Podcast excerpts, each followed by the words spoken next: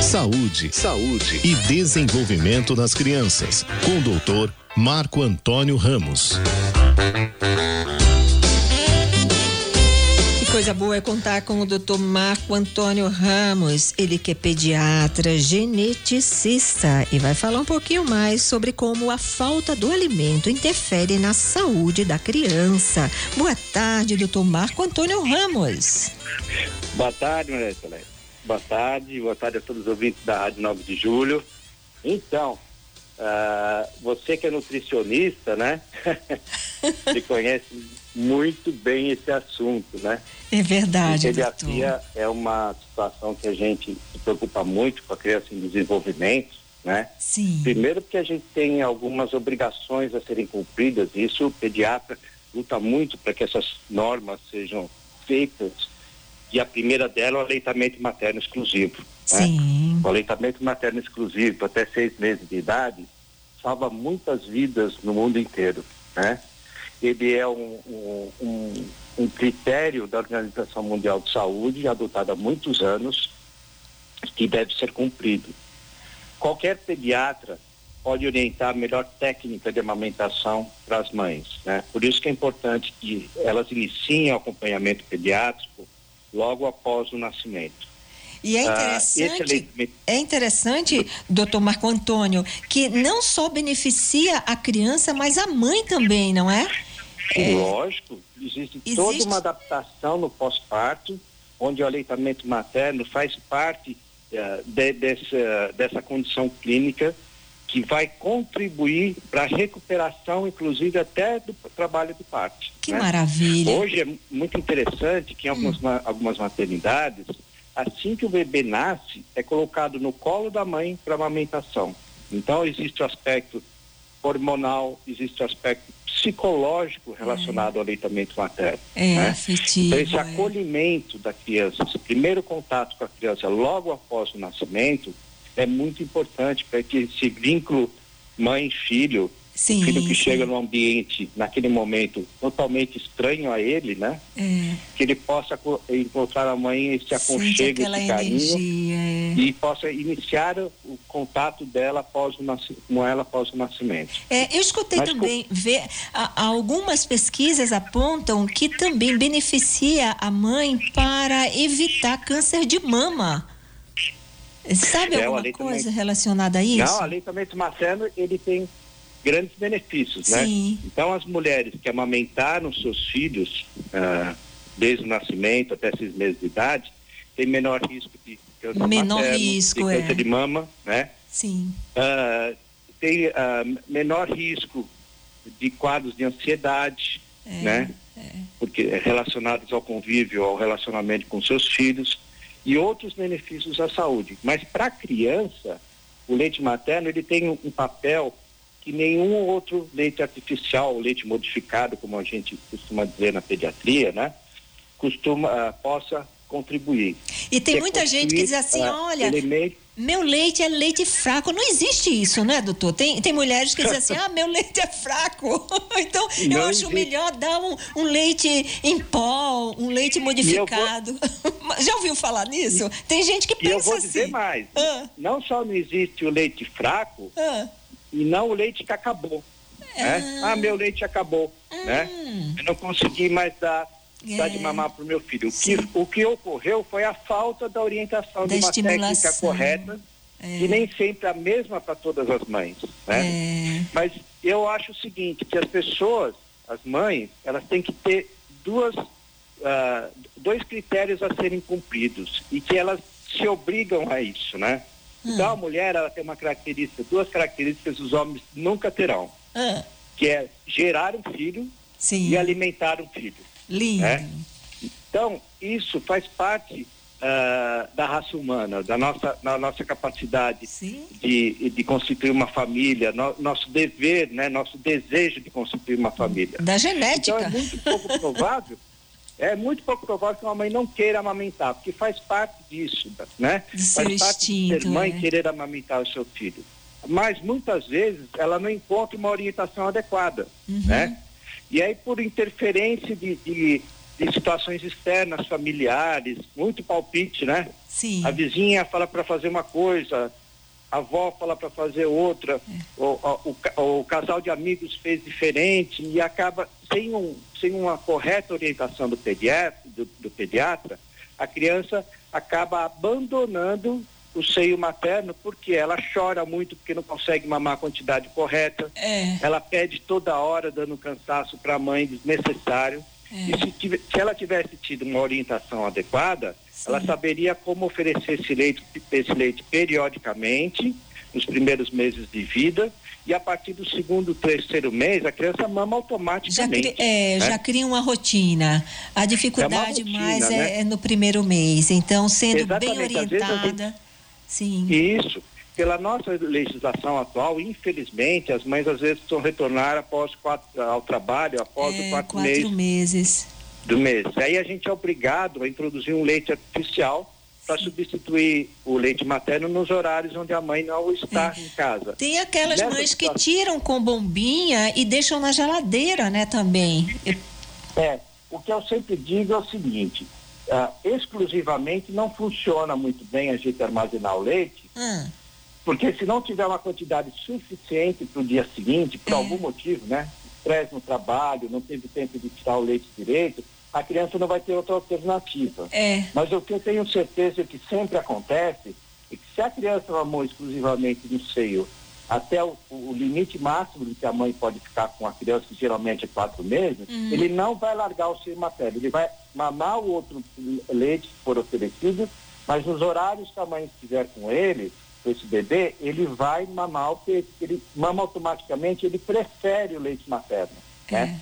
O grande erro... O outro é fica só complementando. Sim, sim, é. Né? Isso atrapalha muito, porque a criança que estava desenvolvendo aquele reflexo de sucção no leite, no seio materno, que uh, é composto de várias etapas de movimentos da boca, de sucção, hum. oferecem para ela um bico que ela aperta e sai um líquido gostoso. É. Então aí ela começa a chorar ao seio materno. É. E aí não pega mais o peito. Então, o que que acontece? A gente, sem querer, diz para a criança, olha, eu tenho um jeito mais fácil de você se alimentar. É. E aí ela larga o peito, ela começa a chorar, né? Não vai querer Sim. ficar uh, fazendo a sucção no seio materno. Doutor Marco Antônio, qual é a, a, sua opinião em relação à idade de, de desmame? Olha, o leite, o, o leite materno exclusivo, uh, ele foi instituído como alimento único até seis meses de idade. Hum. Após os seis meses de idade, o, o aleitamento materno deve ser mantido e outros alimentos devem ser introduzidos na dieta da criança. Sim. Após um ano de idade, o leite materno pode ser mantido mas desde que a criança não o substitua pelos outros alimentos que a gente ofertou a partir dos seis meses de idade. Certo. Mas ele deve ser mantido até dois anos de idade. Né? Depois dos dois anos de idade, aí é desnecessário como alimento. Sim. Né? Ele pode ser ainda oferecido, mas não terá o efeito desejado necessário para como uh, alimento completo para a criança. É. Ele é um bom alimento completo até um ano, com certeza, né? porque a gente só introduz os outros alimentos depois dos seis meses para a criança vá se adaptando à dieta do adulto aos poucos. É. Mas ele pode ser oferecido até dois anos, até um pouco mais se a mãe desejar, né? Mas desde Mas... que a criança cumpra a, a, a, rotina de se alimentar de outros tipos com de alimentos outro cardápio, é, com nutrientes para estimular a mastigação, não é? Exato, porque é. a mastigação ela está relacionada não só à nutrição, né? mas também à fala, ao desenvolvimento cognitivo. Tem uma série de situações que a, a mastigação correta vai favorecer no futuro, né? Pois bem. E como que a falta do alimento interfere na saúde desta criança? Tem alguns ouvintes que tá, estão aí esperando, né, essa sua colocação. Olha, assim, independente da questão uh, do aleitamento materno, né? Sabe que o aleitamento materno uh, em muitos países é a segurança que a, a, criança tem de sobrevivência, né? A gente vê. Isso, na verdade, no Brasil também ocorre, né? Eu me lembro de um caso que tivemos num posto de saúde aqui da Zona Norte e que a mãe dividia o leite que ela pegava no poço entre os seus seis filhos e dava água com farinha para a criança Nossa mamar. senhora, né? é. Então a, a, gente pensa no que a gente vê na mídia, né? Etiópia, né? Com é. situações extremas, né? Mas não está muito longe da gente, né? É, parece que está tão longe, mas não está. Está é. né? bem pertinho, né? É. Então, o leite materno exclusivo é, foi instituído pela Organização Mundial de Saúde porque é a garantia de sobrevida. Além do que ele oferece imunoglobulinas, que são substâncias de defesa é. para a criança modular sua imunidade e sobreviver à diarreia crônica, a, a, a outras situações relacionadas à desnutrição. Então, assim, Mas, indiscutivelmente o leite materno, pelo menos no primeiro ano de vida, é o principal alimento para a saúde infantil. Com certeza. E a segurança de que a criança tenha uma, uma oferta de um alimento adequado. O organismo materno, se precisar, ele tira mais nutrientes da mãe para produzir um bom leite.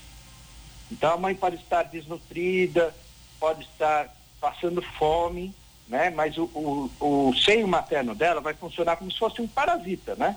Ele vai pegar tudo que precisa de nutriente e vai passar isso e vai ofertar para o nenê. É. Para o nenê. Que lindo, Exatamente. linda. A natureza é linda, né?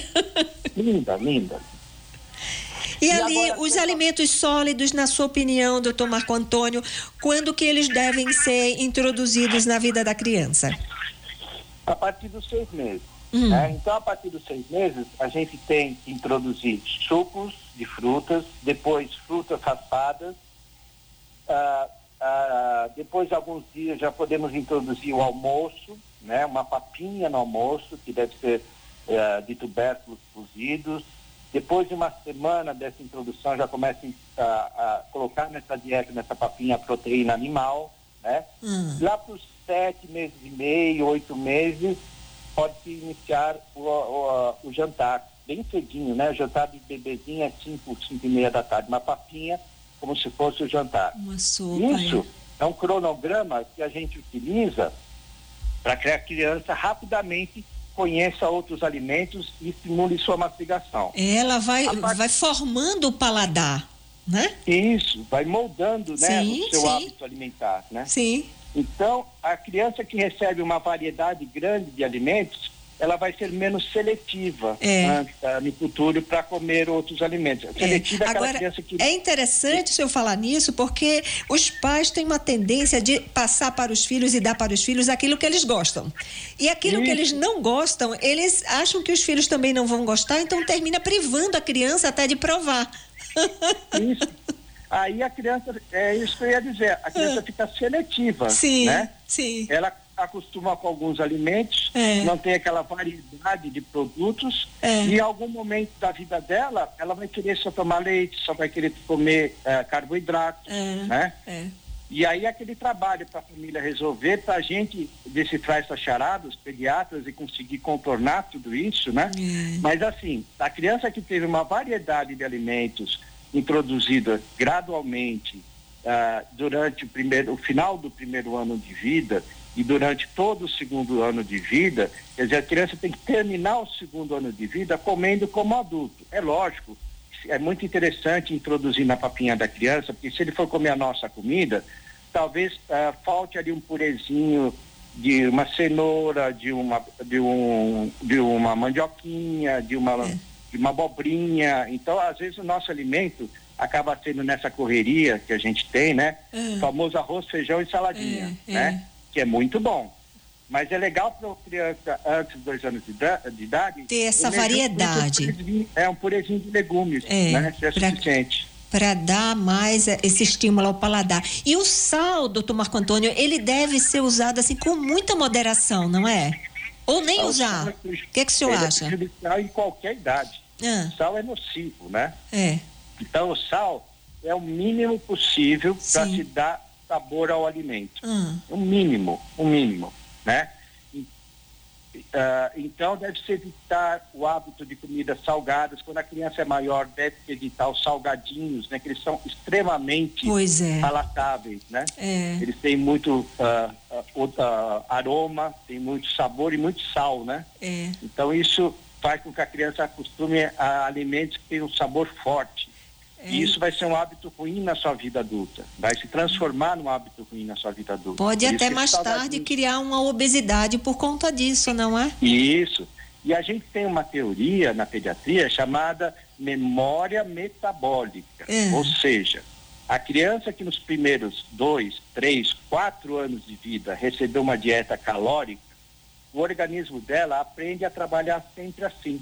Ah. Então, o organismo dela vai, vai ter uma necessidade de um alimento em grande quantidade. E essas crianças por essa memória metabólica inadequada, tem maior tendência a, a desenvolver obesidade. É, é interessante. Então, como é importante, né? Esta consciência, esta informação nos educadores, eh, principalmente na família, porque a partir daí, dos, desses primeiros três anos de vida, você pode é, desenvolver predisposições até mesmo a doenças, não é? Exato, exato, até doenças. A gente precisa controlar em pediatria, a partir dos quatro anos de idade, o ideal é já controlar o nível de colesterol, verificar nos exames de rotina, é. né, para verificar como é que é o metabolismo dessa criança desde pequeno e já orientar uma dieta específica quando necessário. Agora também nós vemos com alegria que quando os pais, eles têm, principalmente o primeiro filho, eles querem fazer tudo, né, corretamente. E terminam também mudando os próprios hábitos alimentares. É. Tem esse é. outro lado, não é? é. A criança chega para reeducar os pais. Exato. É muito bom, é muito bom mesmo. Porque a gente aprende a valorizar aquela, aquele legume, aquela, aquele tubérculo, aquele alimento que a gente não consumia diariamente e a gente ah, acaba introduzindo novamente esses alimentos na nossa dieta. O doutor Marco Antônio Ramos, muito, muito obrigado. Um prazer falar com o senhor. Sua mensagem final para os nossos ouvintes?